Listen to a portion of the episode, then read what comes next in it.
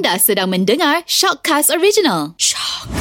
Assalamualaikum Ustaz. Apa topik kita hari ni? Bismillahirrahmanirrahim. Assalamualaikum warahmatullahi wabarakatuh. Abang Nas Iwan dan semua pendengar radio Gegar mudah-mudahan pada hari ini macam biasalah. Hari ini saya nak bawa satu kisah iaitu berkaitan dengan Nabi Zulkifli alaihi salam. Rakyat-rakyat yang duduk di bawah pemerintahan raja ni rasa selamat, rasa seronok, rasa aman, rasa bahagia sebab apa?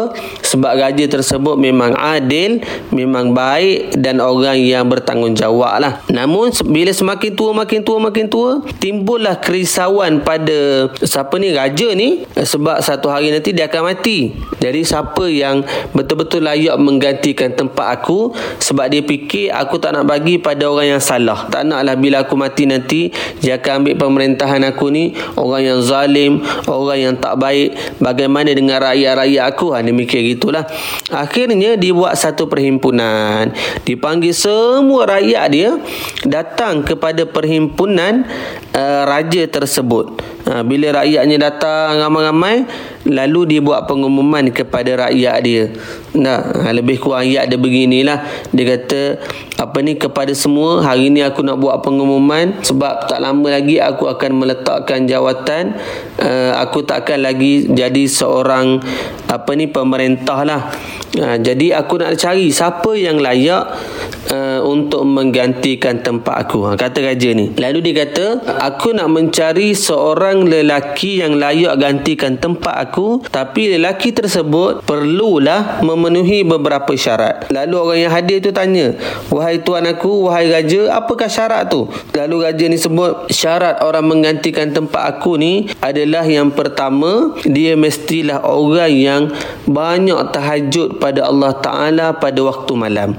Bermaksud malam-malam dia bukan tidur saja, tetapi separuh daripada malam dia, mestilah dia apa ni bertahajud, berdoa, menangis depan Allah, semayang sunat dan sebagainya. Baca Quran dan orang yang bertahajud pada Allah pada waktu malam. Itu syarat pertama. Syarat kedua, mestilah uh, dia berpuasa pada siang hari. Uh, malam bertahajud, siang berpuasa dan juga syarat yang ketiga orang tersebut orang yang mestilah orang yang penyabar dan orang yang tak marah-marah. Ha, macam itulah ha, tak ada lah nanti dia sebab penyakit marah kan? Sebab tu Rasulullah sebut la taghdab jangan kamu marah. Sebab apa marah ni dia banyak bawa kepada keburukan daripada perkara kebaikan. Ha, siapa yang cukup tiga syarat ni maka dia layak ganti tempat aku bangunlah lelaki yang mencadangkan nama seorang pemuda yang bernama Bashar. Nak dia kata aku cadangkan Bashar yang layak menggantikan tempat tuanku. Sebab di kalangan kami ramai-ramai Bashar yang paling baik, dia memang semayang tahajud, dia banyak berpuasa dan dia ni orang penyabar. Ha, lalu tuanku tadi ataupun raja tadi diulang benda sama. Siapa yang layak ganti tempat aku, dia mestilah tiga syarat. Bangun lagi orang lain dia kata kata yang layak hanyalah Bashar. Dan yang ketiga, uh, raja tu cakap macam tu lagi. Ada lagi orang bangun dia kata yang paling layak adalah Bashar. Lalu dilantiklah pemuda yang bernama Bashar ini untuk menggantikan tempat raja tersebut. Sebab tu gelaran kepada pemuda tadi yang bernama Bashar tadi dinamakan sebagai Zulkifli iaitu orang yang sanggup memegang janji, memegang jawatan. Nak memegang janjilah orang yang sanggup memegang janji. Maka itulah uh, nabi ataupun rasul. Nabi zulkifli alaihi salam. Dia ni nabi dan juga rasul lah pada zaman dia. Lalu memerintahlah nabi zulkifli ni dalam keadaan baiklah. Dalam keadaan sabar. Dalam keadaan amanah. Dalam keadaan adil. Tetapi syaitan ni dia tak boleh tengok lah orang senang. Tak boleh tengok orang baik. Tak boleh tengok orang bahagia. Ha, lalu dihasut. Ha, datanglah syaitan dengan menyerupai manusia lalu dia datang bertemu dengan Nabi Zulkifli alaihi salam pada waktu malam tengah malam. Dia datang lalu dia kata uh, wahai nabi kan dia sebut wahai nabi syaitan tadi. Dia, dia menyerupai manusia. Pada awalnya Nabi Zulkifli tak tahu dia tu syaitan. Wahai Nabi Zulkifli aku ada masalah dia kata.